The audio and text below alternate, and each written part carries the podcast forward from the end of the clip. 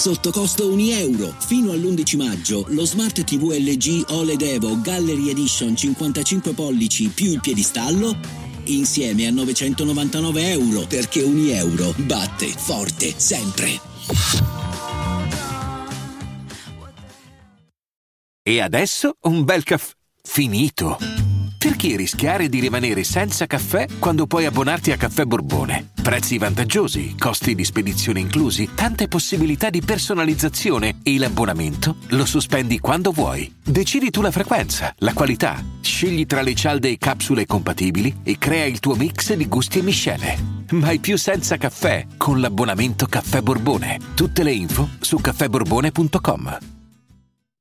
A meno di 48 ore dal Festival di Sanremo, che un po' monopolizzerà il monologato podcast, ovviamente essendo una realtà che si basa sulla musica, voglio fare un podcast dei nostri per tenervi compagnia e voglio parlare di un brano che in qualche modo ha iniziato, ha aperto una scia che ha creato la seconda generazione di rap, che poi ha portato alla terza, quindi alla trap.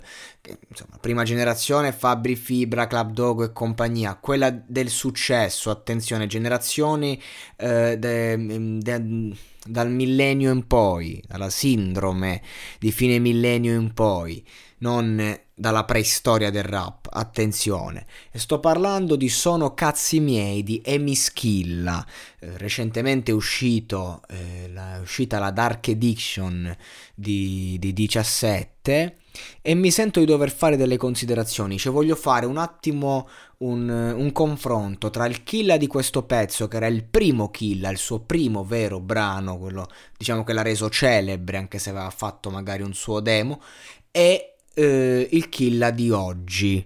Innanzitutto in questo brano c'è l'intro di Fabri Fibra stesso, quindi il precursore della prima ondata rap di successo reale, che passa lo scettro, inizia dicendo Emis Killa il più criticato, ok? Non è poco, non è un caso affatto, direi. Sto i brividi perché sto raccontando quella che per me a fatti concreti è storia. Emis Killa qui si mostra affamato, arrabbiato, solido ma allo stesso tempo leggero, fluido.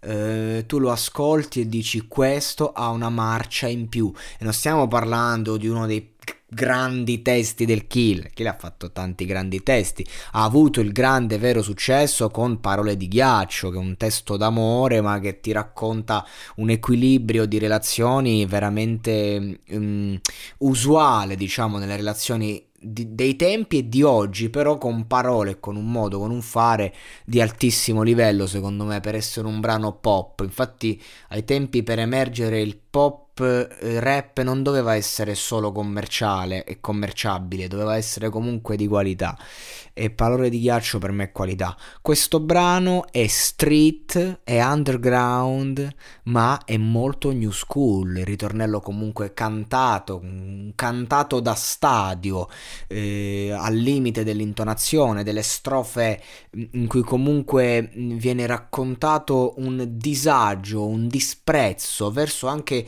i primi successi, il primo briciolo, no?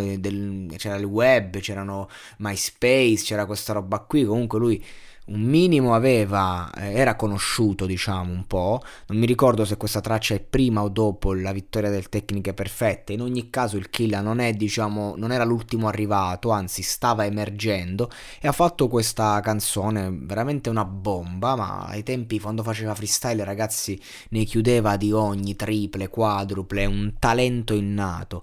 Il Killa di oggi invece è uno che ha un po' dei problemi di identità, perché lui, ad esempio, fa molto bene certi testi magari d'amore, ma si sente una mezza checca quando li fa, si vede che lui vuole sempre mantenere l'attitudine del duro, no? E questo secondo me è un problema, perché lui appunto non riesce ad essere completamente sincero sulla traccia. Quando l'ascolto spacca, per carità, è sempre lui, però mi sembra un po' costruito. Ha fatto belle strofe, però comunque non mi sembra fluido, non mi sembra al massimo del suo potenziale. Mi sembra come se dopo la grande ondata di successo, ma parlo anche Mercurio, è un discone Mercurio, alcune tracce, a parte la canzone su Balotelli, entre paio, però insomma un grande disco, diciamo, con le canzoni veramente, cioè non ne sbagliava una. A un certo punto ha fatto fatica, non si capisce se ti vuole fare il disco per vendere o ti vuole fare il disco per esigenza. Sicuramente non ha più troppe cose da dire, è diventato un mestiere. Certo, comunque hai fatto il disco con Jake, è un buon disco, è piaciuto a tutti, intoccabile, fai la Dark Edition, fai il Doro, poi farai il Platino se non l'ha già fatto. Però a fatti concreti, se dovessi prendere il Killa che è emerso, il Killa di oggi, io credo che il problema sia proprio questo. Prima c'era tutto istinto, tutto talento, tutto cuore. Oggi c'è un Killa che invece è troppo cervelluto, troppo razionale, che pesa ogni parola, sembra che vuole dire, che vuole fare, ma poi non dice e non fa quello che sente dal profondo. Io credo che il Killa pecchi ultimamente di quelle esperienze di vita necessarie per darti il fuoco, per poi andare sulla traccia. Si è un... come dice Miki a Rocky, gli è accaduta la cosa che peggiore che può accadere a un buon pugile. Emis Killa si è civilizzato. Certo, sei sempre il campione del mondo dei pesi massimi, se dobbiamo fare la cosa con Rocky, no? L'associazione. però comunque insomma, se ti fai l'incontro combinato lo vinci, se ti fai l'incontro con lo stronzetto lo vinci, se fai il face to face sei duro da battere, se t'alleni forte batti anche Ivan Drago, però non sei il Killa che ha steso alla seconda ripresa Apollo Creed. Questo io sto dicendo.